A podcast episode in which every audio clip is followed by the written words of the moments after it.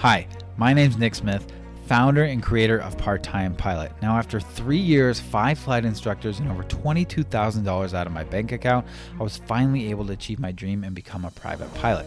Now, I have a bachelor's and master's in aerospace engineering and over 10 years' experience as a flight test engineer. So, if it was that difficult for someone like me, no wonder 8 out of 10 student pilots never end up becoming a pilot. So, this is why I created Part Time Pilot, and this is why I'm creating this podcast. This podcast will be your audio ground school and just another way Part Time Pilot is making flight training easier and more consumable for you. So, with over 300 students and counting that have used our content to pass the FAA private pilot exams, I hope that you can use this podcast to become the next student to do so. So, thank you, and I hope you enjoy listening to the Part Time Pilot Audio Ground School podcast.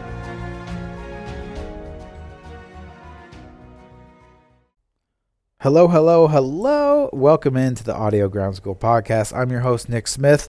Today is a special episode, and we're going to take a break. As if people who know who have been following the podcast, sometimes we like to take a break because breaks are, are good, they're needed to refresh. So, we're going to take a break from the lessons and do a little bonus episode. Now, we've done bonus episodes in the past, some have been on fun topics, some have been really valuable topics like study hacks and things like that that can help you in your student pilot journey. And this episode is going along in that kind of genre. But super exciting because for the first time ever, we're actually going to have a guest. So that's super exciting. I'm going to be interviewing Shannon Torres from Aviation Conversations. And you can look her up on Instagram at Aviation Conversations. I highly recommend you do because her page has a bunch of wisdom on it. And it's great to see that just something and hear what she's got to say every single day can really help you throughout your journey. And so, what the heck does Shannon do? Well, she is a stress management and personal coach for pilots. So, she has a background as a counselor and a private pilot's license. So, she speaks both languages. She's super uniquely prepared for the situation. And I just thought, I actually reached out to Shannon. I found her randomly on Instagram and I loved her, what she was doing, the niche that she has, you know, helping pilots with stress management, especially because from me, if you guys know my story, my student pilot training experience was so stressful.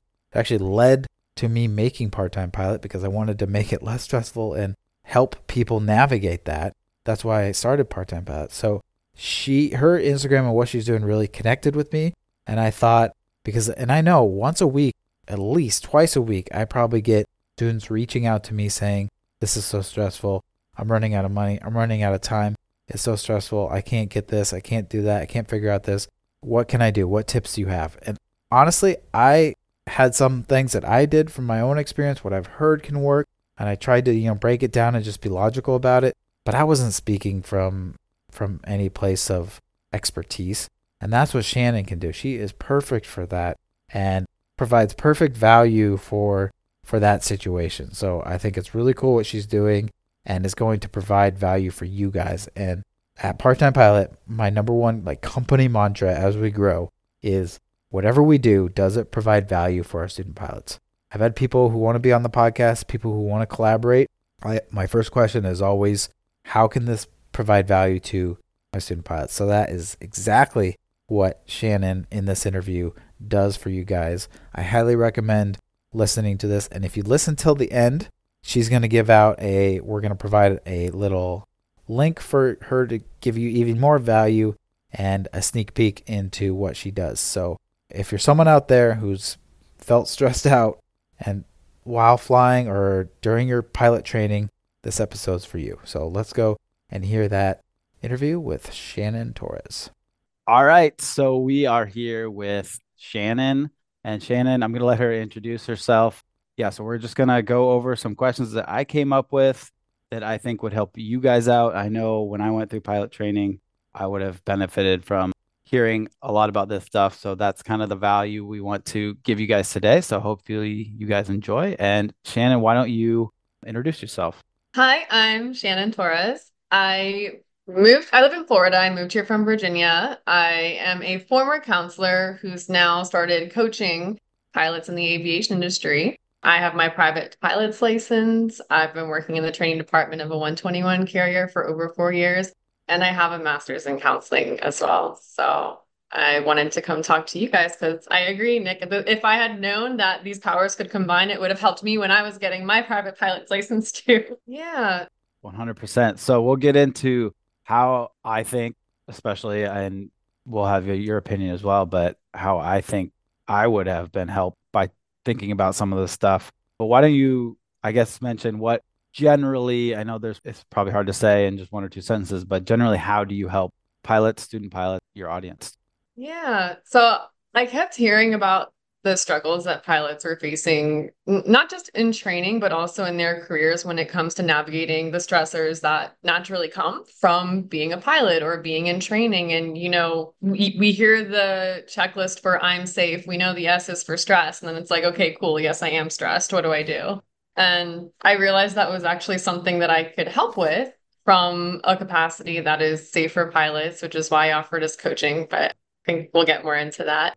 And I currently do one to one coaching for pilots, as well as I'm setting up some classwork and coursework on stress management and other topics like leadership skills and communication, CRM, things of that nature, life skills.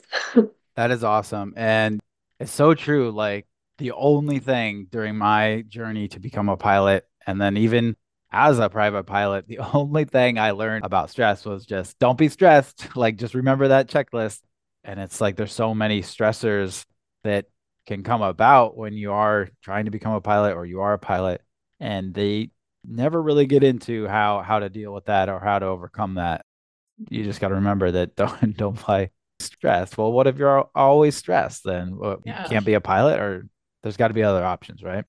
Exactly. You know you're having to make split second second decisions in under a second. You're flying a lot of times with other people in the plane. You're literally in training which training for anything is stressful and they're like but don't feel stressed. Don't fly if you're feeling stressed. And it's like so don't fly or pretend i'm not stressed. Right. which one to do. Right. Yeah exactly. And i'm yeah a lot of us just pretend we're not stressed which is not not good.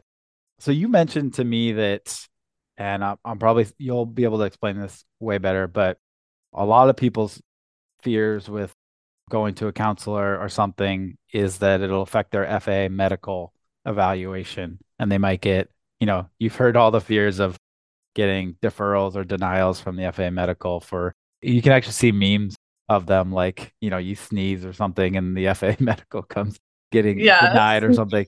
said that you aren't required to report to the FAA, so basically they can they don't have to worry if they were to use your course or services or whatever because it's not going to get to the FAA basically.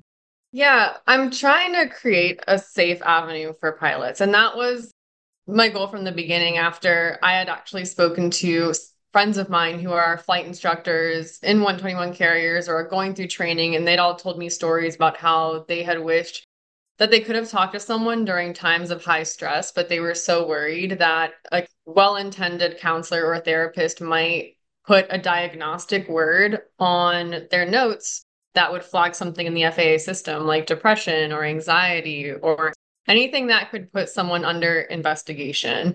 And what's really unfortunate is right now I feel like the FAA has more of a react approach when it comes to things.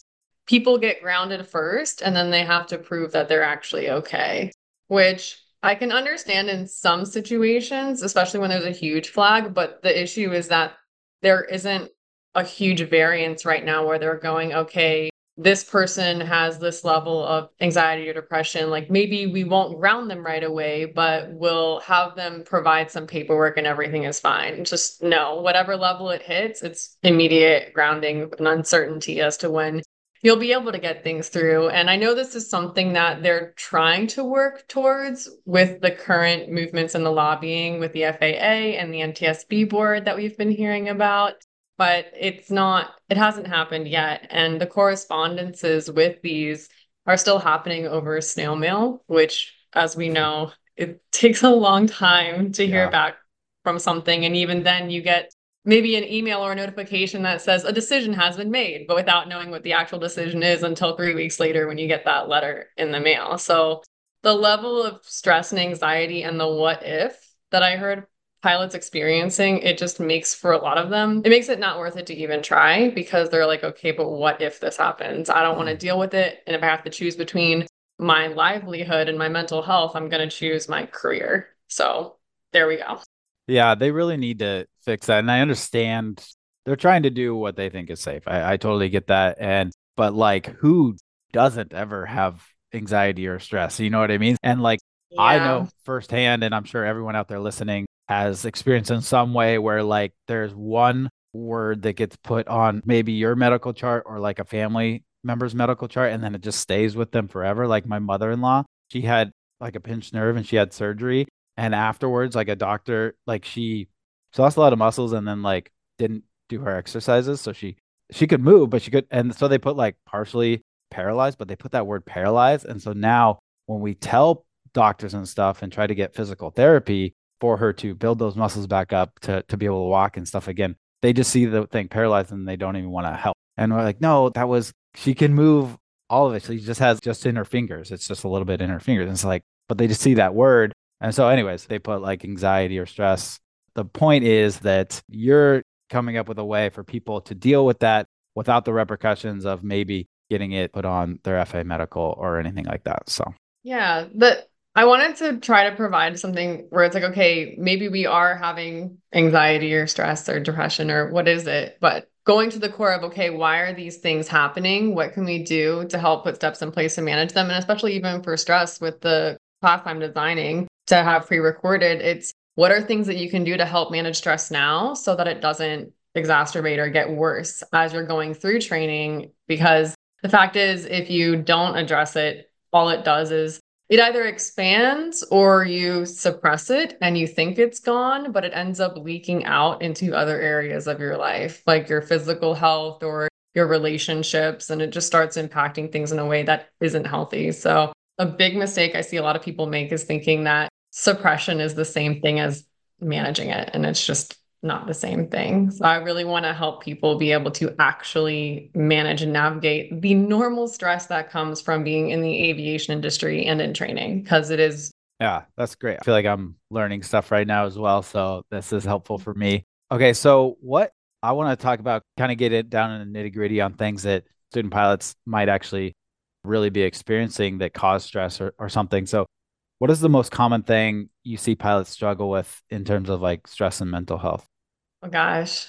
So the first thing I, I think of honestly is the fact that we have a culture right now that says that there isn't an issue with stress in the first place and that you have to be superhuman in order to succeed because I feel like this mentality stops people from even trying to get help and be preventative, like we just talked about, so that more serious outcomes don't happen. And then you throw that into a high stress environment like training, and we end up with things. You all might have heard the term get there itis, where even if we know something isn't safe, we get in our minds that we have to get it done and we're going to get there anyway.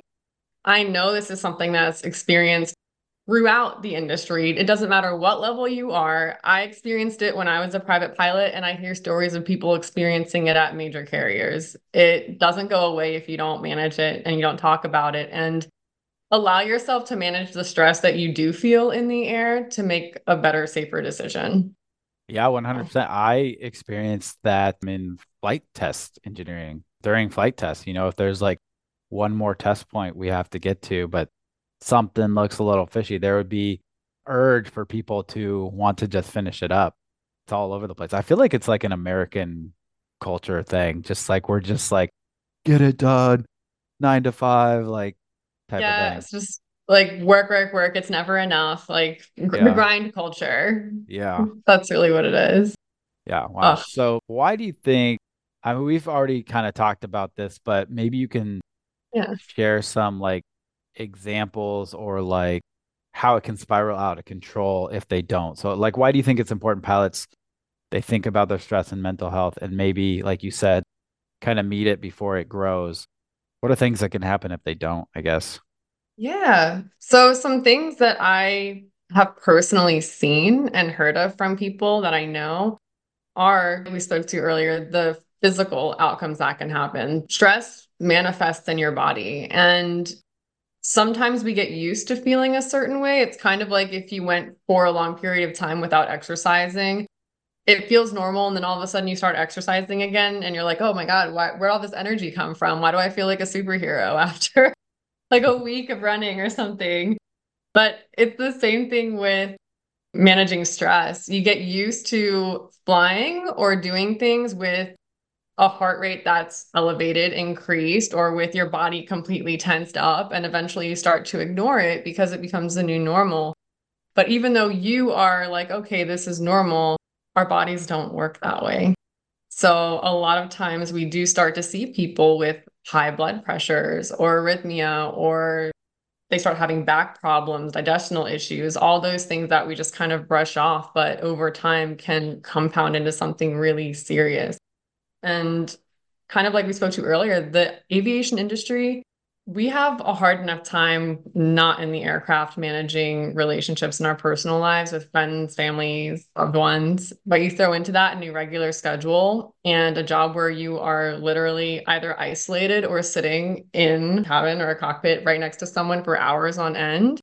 It can be very hard to transition from work mode to personal life interaction mode. And you are at work, you get home, you want to have that time to de stress, and before you know it, you're back in the airplane again. So it really can affect your personal life and also just your sleep schedule in general. There are so many. So many things that can go out of whack with the life of an aviator. It's a beautiful lifestyle, but if we ignore those things, those factors, over the long run, they are going to affect us. We hear that getting six to seven hours of sleep regularly at the same time every night is important for people. And then all of a sudden you're flying red eyes. You know, it just doesn't align. So it's knowing, you know, what can I do to help mitigate the effects of this as much as possible? To go into how important it is, some of the things that can happen if you don't actually learn how to manage stress. We go to a safety perspective you are carrying lives in the plane that you're flying, whether it's hundreds of people or whether it's just you, which you matter just as much as everyone else in that plane.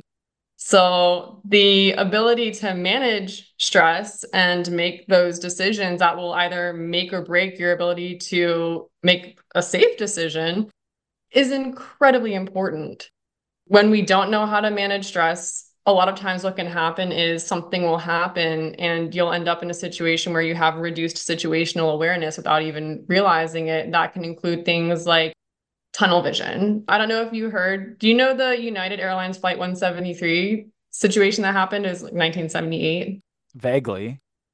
Yes. So this United aircraft was flying around. I can't remember the exact location, but something happened with the landing gear and they were trying to figure out what to do. And this was back before a solid CRM protocol had been put into place, which I could go into another tangent on that and how we need to address that more, but that's its own thing. And the point of this uh, is communication resource management. Oh, crew cockpit? resource management. Crew oh, yeah, resource. crew resource. Yeah, yeah, which yeah. is pretty much how to talk to people and create an ambiance of equal partnership in the airplane. Right. And equal accountability in the airplane. That's like the long story short of it, simple of it. And at this time, we had someone, there was this high stress situation. There's something wrong with the landing gear, they think. And the captain makes the call to start circling around the airport because he's trying to figure out whether or not he can land. And at the time, you know, the first officer wasn't totally sure what to do. He kind of kept telling him, you know, hey, I think we're getting really low on fuel. You know, we probably need to make a decision. And he's like, no, no, everything is fine. I know how much we have. Everything is going to be great. I've got this. And I believe there was also a flight mechanic on board as well who was getting really nervous. He didn't really say anything, but they have this all recorded in the black box because unfortunately this didn't go well, but he kept making this call to keep going and going and trying to figure out the calculations for it. And by the time he had made a decision and actually the mechanic came in and said hey no we need to do something right now. We're out of fuel they had run out and had to make an emergency landing and ended up unfortunately killing a few people. It was a really sad situation. But the reason i bring it up is because they interviewed this guy way later and you guys can look it up if you'd like to again it's the united airlines flight 173 he didn't even remember he didn't realize that one he didn't have as much time as he thought he did. And this is because of the classic tunnel vision effect that happens during stress. You lose time. And two, he couldn't hear the person next to him that kept telling him, Hey, I think we need to land. Hey, I think we need to do this. He was so in his own zone that everything just like pretty much blacked out around him because and he wanted to try to solve the problem. So it's a not pleasant example, but it is a situation that if you don't know how to manage stress, unfortunately, this is the kind of thing that can happen. Yeah. So that's what we don't want. Yeah. I'm glad you mentioned both, you know, the physical aspects of it where it affects your blood pressure and your heart. And then also the mental aspects. You know, I'm sure they're all interrelated in the biology of it because it's kind of like have you seen the statistic of like on the daylight savings days, there's like the amount of heart attacks is like some percentage higher than mm-hmm. normal because people are a little bit more hypertensioned because they lost like an hour of sleep, basically. So there's oh, more wow. heart attacks. And then like on Mondays, there's more heart attacks as well. And so it's like no. it's just kind of a microcosm of what you're talking about, which is like a little bit more stressful situations, right? Whether it's a Monday or whether it's like you got an hour less sleep, elevates your blood pressure. And if you're at risk of any of those things, like they're more likely to happen. So that's just kind of like an example of what, what you're talking about. Not saying that's going to happen to pilots, but I'm glad you then roped in the mental aspect of it and the tunnel vision because we even talk about that with before a test, just taking the written test. Mm-hmm. People will be like, like I get this question all the time. It's the night before the exam. Like, what should I study? I'm going to stay up all night studying. And I'm like, go to bed. yeah, don't do that. Just go to bed, you know, maybe in the morning before, you know, have coffee, have some breakfast, and then just go through it right before the test. But you should have already done everything before that. Like, if you go to the test with no sleep, again, you're going to be hypertension a little bit. You're going to start getting stressed out more on the test and you're not going to be able to think clearly and you're going to make mistakes. So I'm glad yeah. you mentioned both both those sides and uh, how it can affect pilots in the air. Yeah, even bouncing off what you just said, you have to think of it. And again, I made this mistake when I was getting my own. And I think we spoke before about how I had to actually ask my examiner to allow me to halt mine and continue it later because my stress level was just off the roof. And yeah if you think about yourself as a battery, and this is a beautiful metaphor, but it works out, you know, you're you're going to be in a high stress situation. If you're about to go on a trip where you know you're not going to be able to charge your phone, what are you going to do? You make sure it's fully charged the night before. And our bodies are just like that. So if you're going into this check ride, you're not going to be able to stop it unless you go, hey, actually, I need to discontinue until further notice, which is its own situation and totally fine if that's what you need to do but you want to go in with a full battery. And that includes getting a full night's sleep, eating well, staying hydrated, and like you were speaking to, making sure that you've done the work beforehand and maybe even freshened up in the morning. Another thing that people don't always do, which was my mistake the first time, is all those habits that you do to manage stress, you throw out the window the day of your check ride because you're just sitting there anxious about your check ride. But those things are some of the most important things that you could do. So I keep my wow. hand up here because it's like, okay, imagine now you didn't take those habits into account. You didn't take care of yourself. Maybe you ate like crap because you were stressed out. Maybe you're dehydrated. You didn't think to get water. And oh, you didn't get a good night's sleep either. You're going into your check ride with a blinking red empty battery. And you're like, but I'll be fine. And it's yeah. like, no, you will not be fine.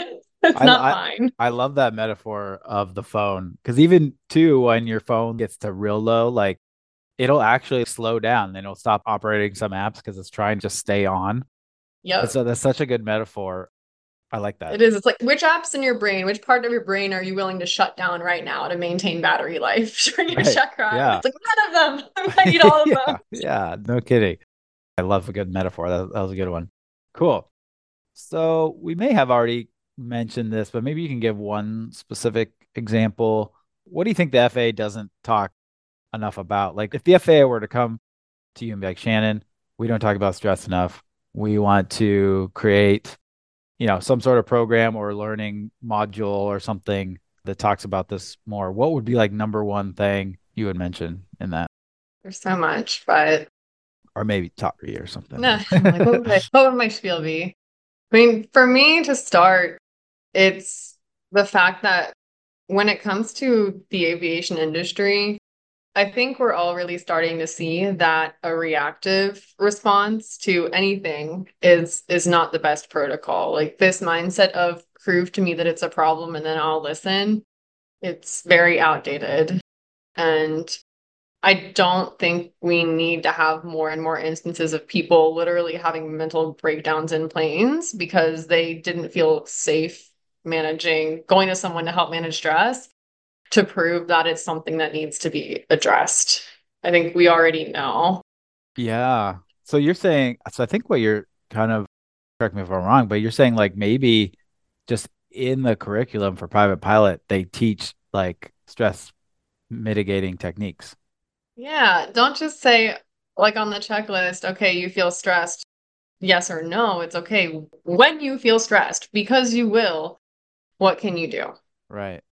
So actually having those things in place would be incredibly important and also doing things to help normalize the conversation around stress and mental health and physical health and self-care for pilots because I feel like a lot of work needs to be done around the culture of safety when it comes to they I feel like it gets really focused on the aircraft and not on the person and the person is who's flying the plane.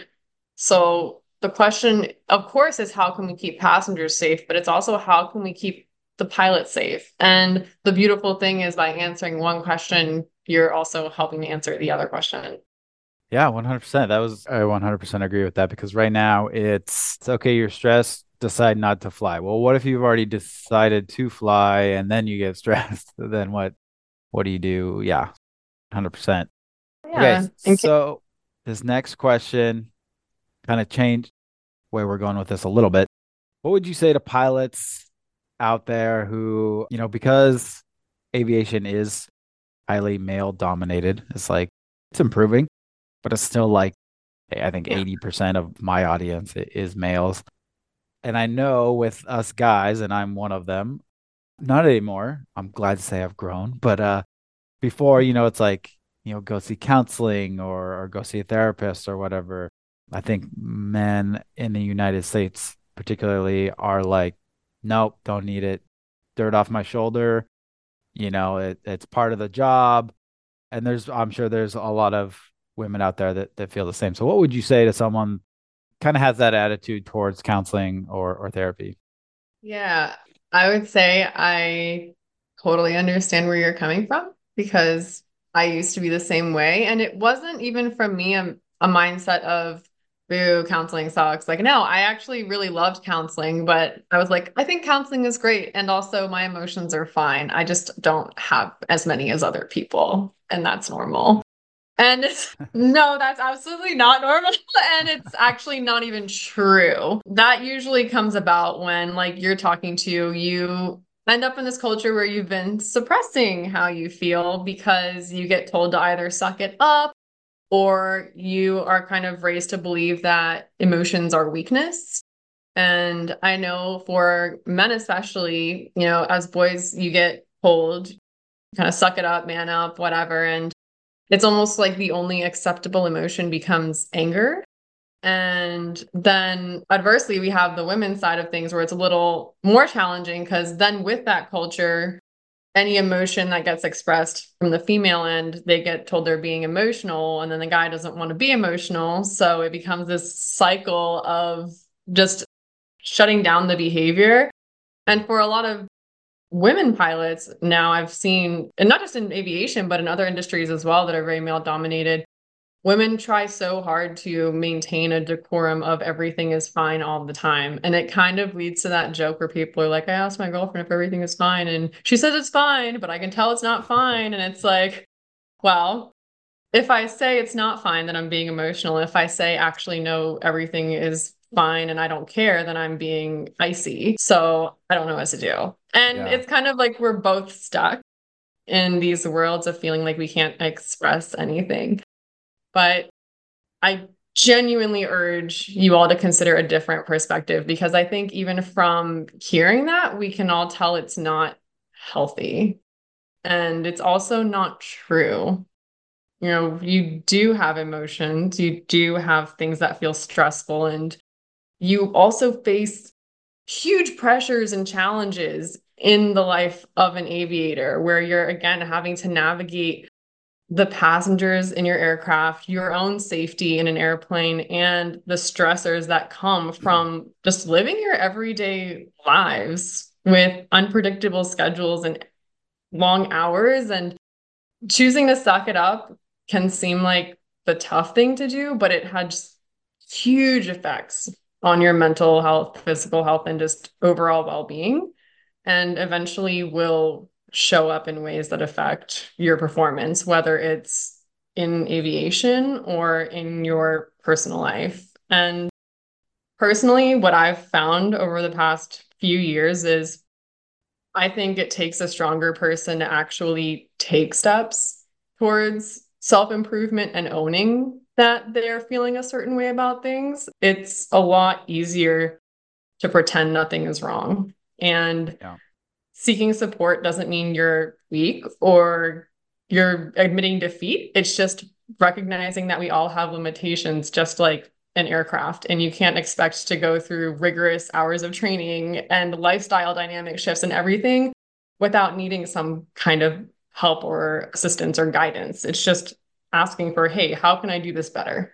And that's it. Yeah, 100%. I'm so glad you said that because that, me too. Like, that's one of my biggest kind of gripes is that like yeah there's like kind of a stigma out there that if you need to get help that you're weak or you're a wuss or something you know and you're not manly or alpha or whatever word you want to put on it you know what i mean?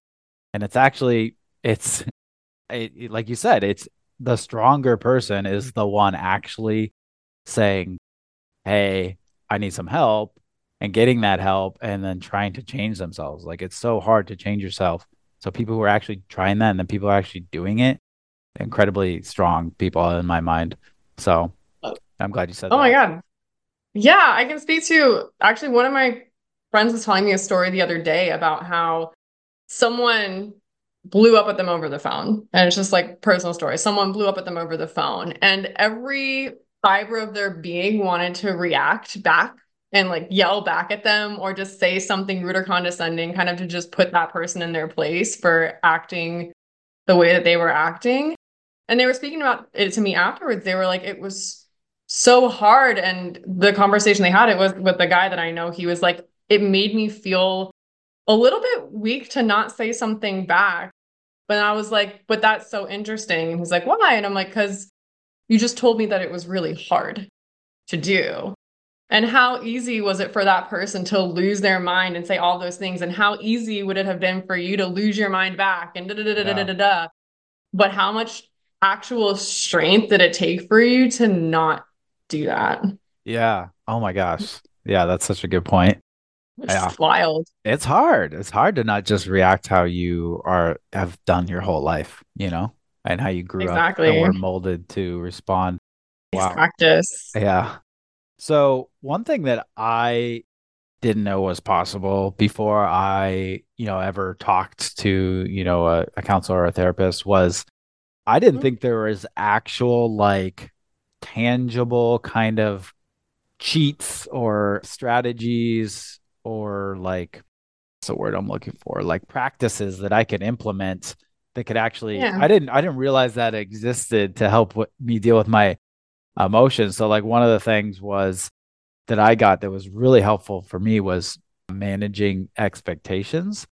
Like if someone is like does something that like always annoys you or something. Like let's say your flight instructor, like the way they teach just really stresses you out. Like they they like to yell. I had a I had a flight instructor that would yell at me during like the most critical phases of flight. And like maybe it's something like that, right? But it's Yeah. like instead of trying to get that other person to change, even because like even if that other person is in the wrong, well, I'm not like saying I'm not getting them off scot free or anything like that. But you can't really control them. You can only control yourself. So like Yeah. if that someone does that every time, just start to expect that they're going to do it. And like just that small like mindset change was like once I started to expect it, I could like just kind of like deal with it way better. So anyways, that was just one example, but let's say someone is uh, really stressed, they're about to go on their check ride, they're like in the parking lot of a Starbucks next to their airport, right? And they're sipping on some coffee. They got there way too early and they're really stressed and they're about to do the check ride. What are they have an hour? Like, what are some tips you can maybe give them to like calm themselves down, relax, that type of thing? Yeah. Well, first, I want to laughing on the inside of the image of you managing that stress of expecting the person to actually blow up at you in the plane. I was just picturing you going like, all right, and five, four, three, two. Oh, there it is. No, But like that is so if- much more funny. if you think about it, especially like I remember I was telling my wife this.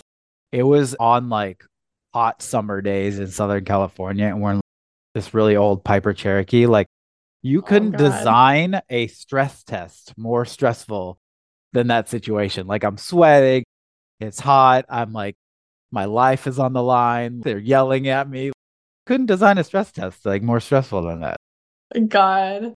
Well, at least it, you eventually hit a point where you could make yourself laugh with it a little bit. You almost make it a game. It's like, ooh, I wonder at what count they're gonna yell this time. I don't Right. know.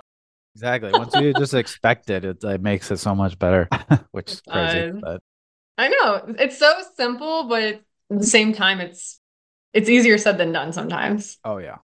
All right, so I'm sitting in a Starbucks parking lot. This is probably something that I would do too, an hour early for my check ride. Again, what would I do? well, something that I would first recommend to people is a lot of times when we're entering a high stress situation, which a check ride is one of them. If you are trying to say check ride isn't stressful, I don't like I don't know what to tell you. You you're like one. I can't think of one person that I know that has said a check ride isn't stressful, truly. So, something that I would recommend first is when we start feeling stressed out, we usually feel it physically. That's why we say, I feel stressed. Okay, well, what does that feel like to you? Well, it depends. It depends on the person. Some people feel it in their hands. You'll start to notice your hands kind of like tense up, or some people will feel it in their stomach.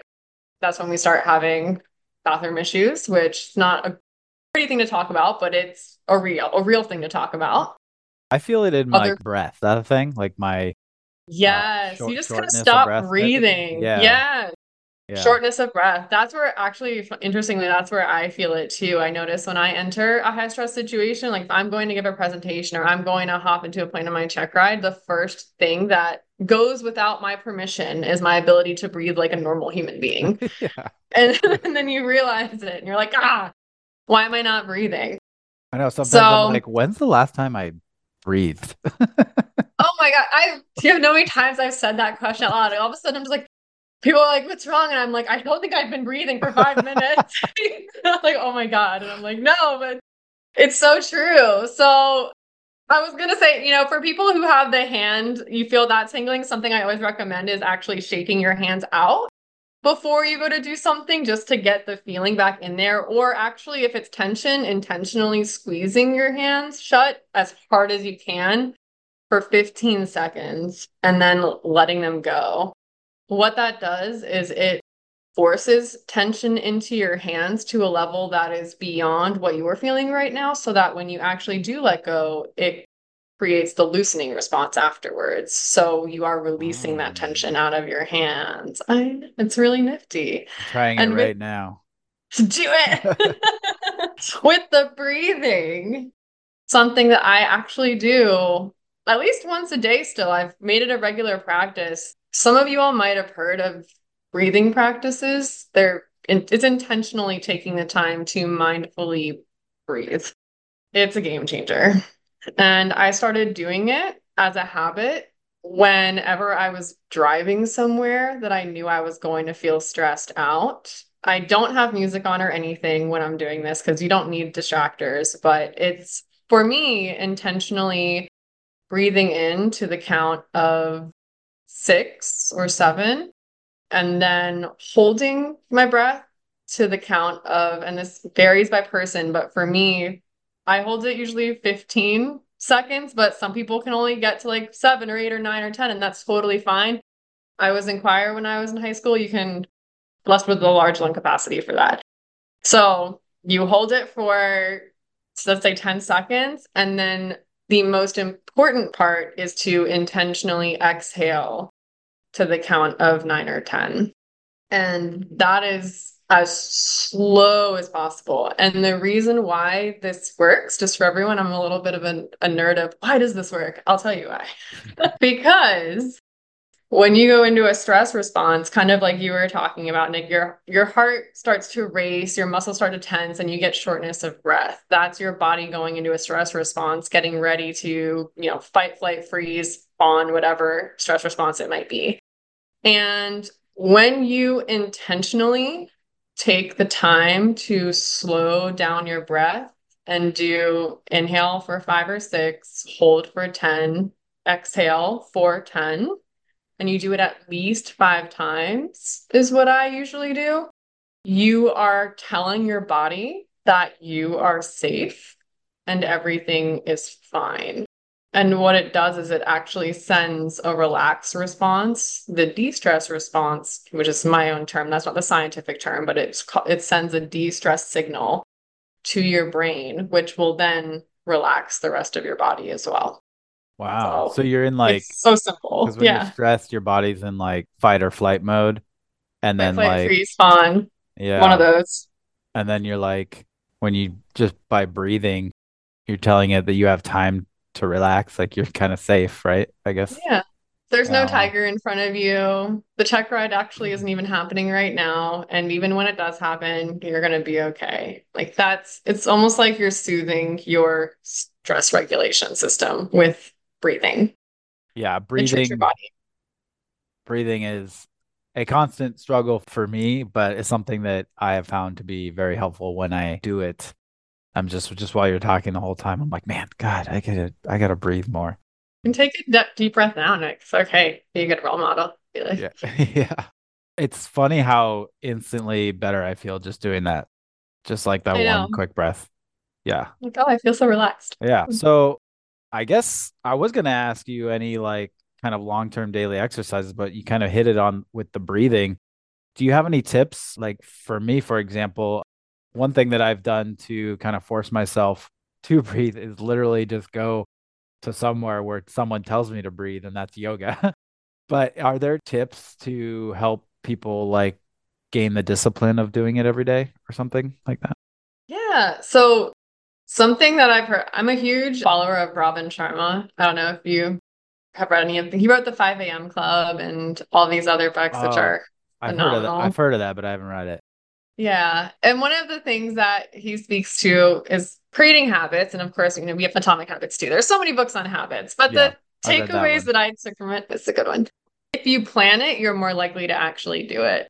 So for me first, and especially my fellow aviators, I feel like we do well when we're being told what to do sometimes. That's why we have a thousand checklists. And it's really easy for someone to tell us what our schedule is. And it's like, all right, cool, I'm doing that. What I did is I actually set a reminder on my phone to breathe, which sounds silly, but because we're breathing all the time. But again, there's a difference between that intentional breathing and the breathing that we do every day. And even if you set it for like noon or one or whatever time you want to, maybe it's first thing in the morning, you actually decide to take some deep breaths it doesn't matter if you do it right at that point. It's just as soon as you see it, allow yourself to do even just those five deep breaths as soon as you can. And Something else that helps with habit creation is making it the same setting. So the example I gave, that's why I always do it in my car when I'm on the way mm-hmm. somewhere. Or if you are sitting in that parking lot, you have a few minutes doing it then because you're there, you can actually practice it and you create that habit of, okay, yeah, I am entering a stressful situation, but oh, look, here's this nifty tool I have in my toolkit to help calm myself down before I actually get in the building that I'm about to be in. Yeah, so, I like that because then you have additional natural like reminders. So, like the car will, it will be like a trigger, right? It is. Creates like a, yeah. a discipline trigger. Yeah, like it's kind of like I started a long time ago when I was younger. I had insomnia, and my parents told me to I needed to create like a better bedtime like routine. Like mm-hmm. so like brushing my teeth, going to the bathroom. This is when I was really young. Now like I can't go to bed without doing those things uh, because they're like they're all connected. So it's kind of like that, right? Where maybe what yeah. every every time you get to your flight school, you just sit in the car and do the breaths, and then it's all connected or something. Yeah, it goes from being something that you have to think about to being something that you don't think about anymore. The more you do it, yeah. it just becomes natural. And even just, okay, so for everyone listening who's studying to become a pilot, that's, I mean, that's the purpose of what you're doing. One of my guy friends, he was in flight training actually with a 121 carrier. He and I talked about his own stress because, again, very normal to have stress while you're going through training. And something that he did was write on the inside of his training workbook that he opened every day is he actually put, he wrote, don't forget to breathe. And so every time he opened that book, it became just a reminder to, oh, even if you just take that one breath like we just did, it's like, okay, and then start doing things. And you could do it that way. Like you open up that notebook that you use to study every time, and there's just a sticky note that says breathe. Yeah. And it becomes a trigger for you that every time you think about training or study for training, you breathe. Yeah, maybe I need to put it into our ground school lessons at the top. breathe. you can just have a little pause in the middle of the video, be like, and take a deep breath. And all right, continue. Yeah. It would honestly probably help. Oh, 100% it would. Yeah, I know we're laughing about it, but it totally would. Yeah, get some water, stretch, then come back. yep. Cool. So, I think you made kind of like a a free thing for our listeners. Can you explain what that is? Yeah. So, kind of like we spoke to earlier, I've designed this virtual course that's going to be pre-recorded for stress management for pilots and training. But in order to kind of give you all a sample of what that is so you can better see what I'm talking about, I've created a freebie that you all can access via my website just to get it's like a short video with a snippet of what we would be going into in this class, which is again talking about the normal stressors that you all are going to face as an aviator and the actual class itself has 14 different things that you could do to help mitigate stress. And I want to speak to here don't do all 14 of these things at one time. The intention of that is to provide you with 14 possible tools and then have you pick the two or three or even just one that you think it would be easiest to integrate into your life. And interestingly, one of them is deep breathing, which we danced into. So Very it's cool. good. That's awesome. Thank you for providing that for our listeners. So when is that the course you're talking about? When is that going to be available? So I'm going to launch the full course itself on February 27th, but by the time this podcast comes out, I'm going to have at least a waitlist set up so that people can start signing up for it if they want to. And that way you can get it delivered to your inbox as soon as it's available. And the video will be up as well. Once, yes, I'm really excited. Once the actual program is live, then it'll just be a link to the page to show you the freebie video and everything. And then you can sign up for the class if you want. So I'm excited to have that for everyone.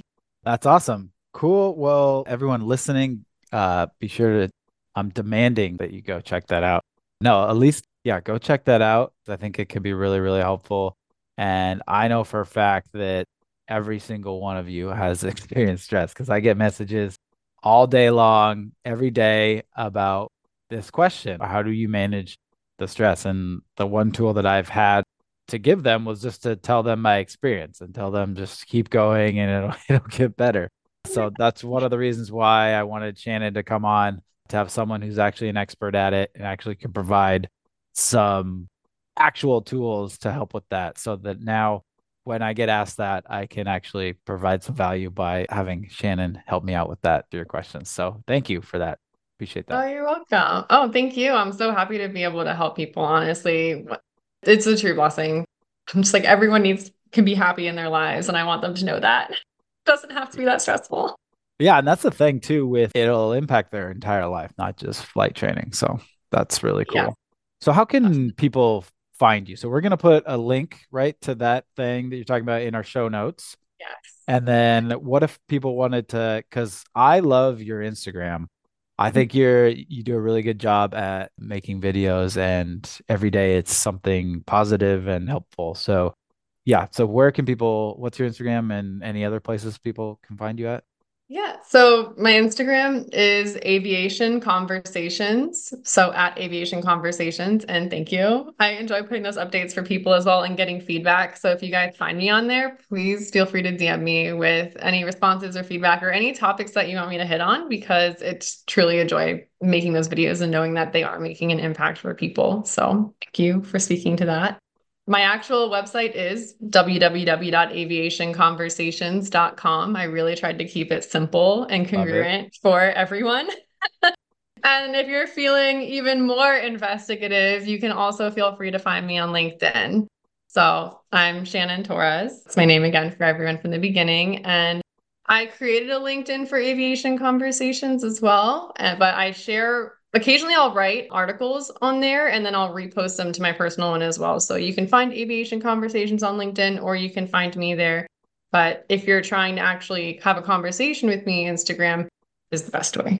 So, so, so pretty much remember aviation conversations and they can find you anywhere basically. Yes, cool. that is the key. We'll also put Instagram and LinkedIn in the show notes too if you just send me those.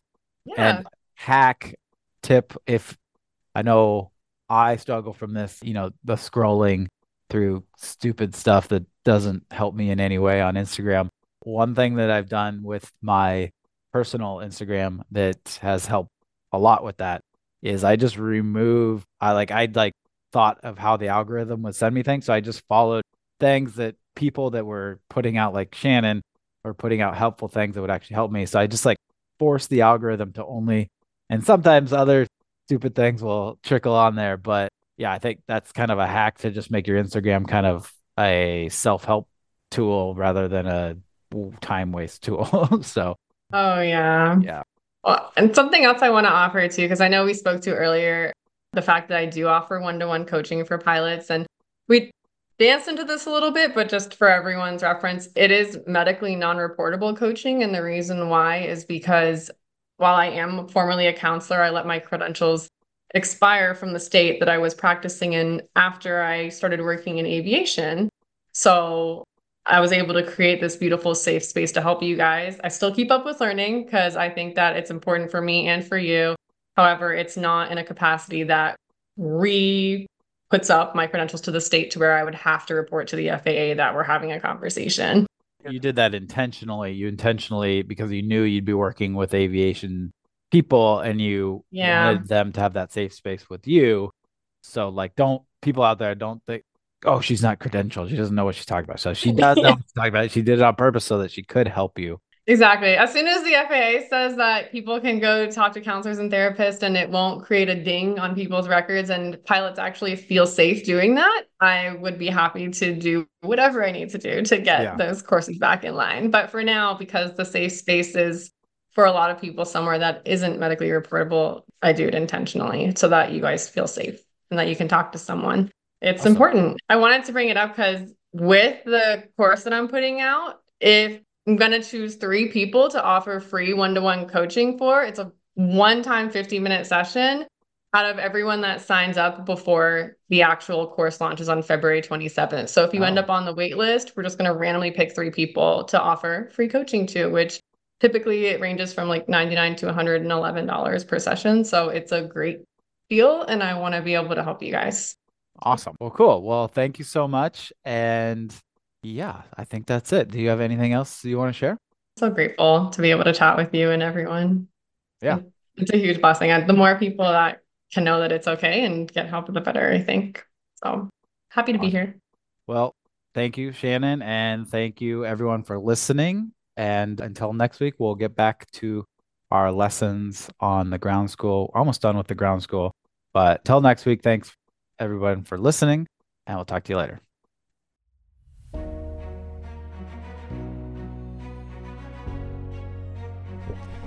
Hey guys, it's Nick. I want to take a second to speak directly to the student pilots out there. You might be a student pilot that is, you know, wondering what to do next, how to get started, or maybe you're looking for the right ground training or flight training, or maybe you've already started ground training or flight training and you're stuck, you're in a rut, and you're looking for a change, something to help get you out of that hurdle. From my own experience in flight training, after three years, five instructors, and $22,000 and wanting to quit multiple, multiple times. And then now, after seeing hundreds and hundreds of student pilots through Part Time Pilot, I've realized that the number one thing that makes student pilots fail is that they do not have a good fundamental understanding of the ground training when they get to the more advanced flight lessons. Now, who here has seen Top Gun Maverick? Do you remember in the movie when he says, Don't think, just do? Now, when I heard this, I was like, oh my goodness, this is brilliant because this is exactly what you have to be as a pilot.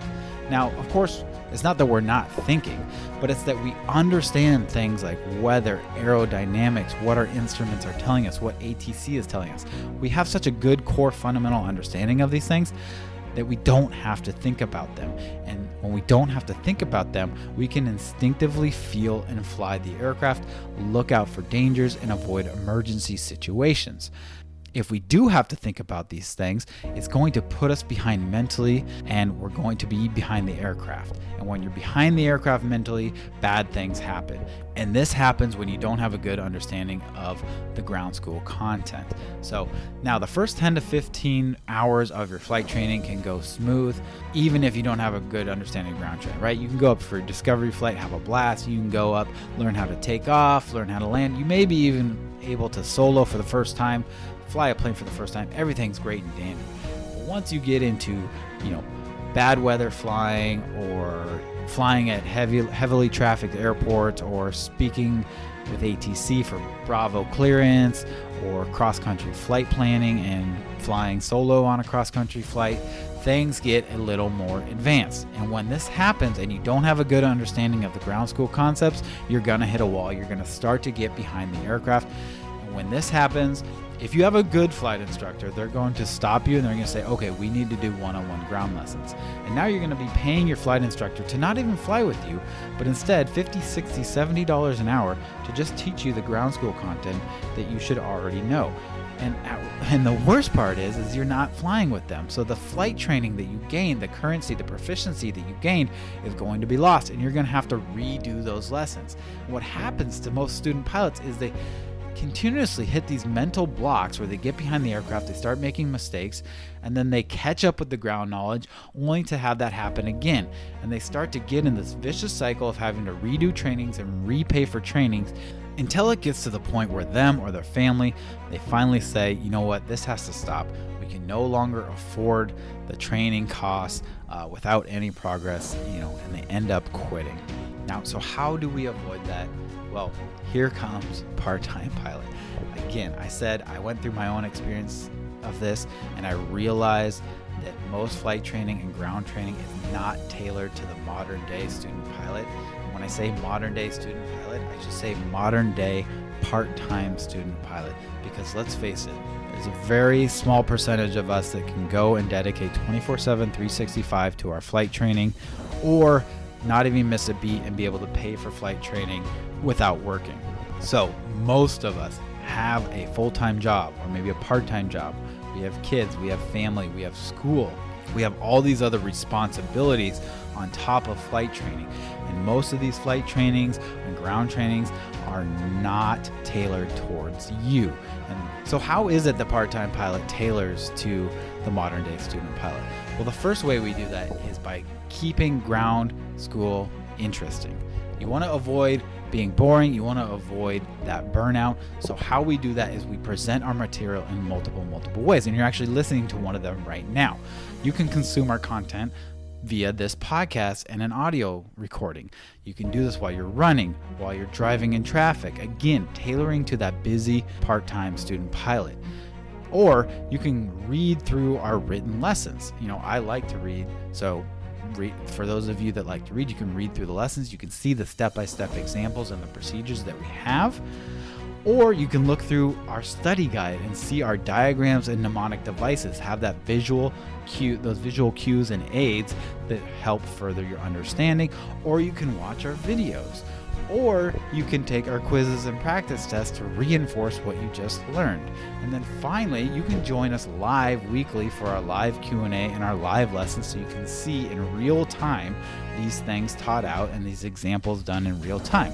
And then finally, you can utilize our group community form study groups, get questions answered 24 7. All of this is tailored for the modern day student pilot to keep ground school interesting, keep it from being boring, keep from having that burnout, and to find ways that you can consume the content throughout your busy schedule. And guess what? It works. We've had over 350 student pilots come through, take and pass their FAA exams without a single student failing. That's right. A single student has yet to tell me that they failed either their FAA written or their FAA check ride. So that is just proof in the pudding right there that our concepts, the way we explain things in plain written English, and the way we give you multiple ways to consume this content is working. So if this sounds like something you might be interested in and you want to come join us, we'd love to have you. Just go to www.parttimepilot.com, click on online ground school, and we'll see you inside the online ground school. Thanks for listening, and I'll see you guys next week.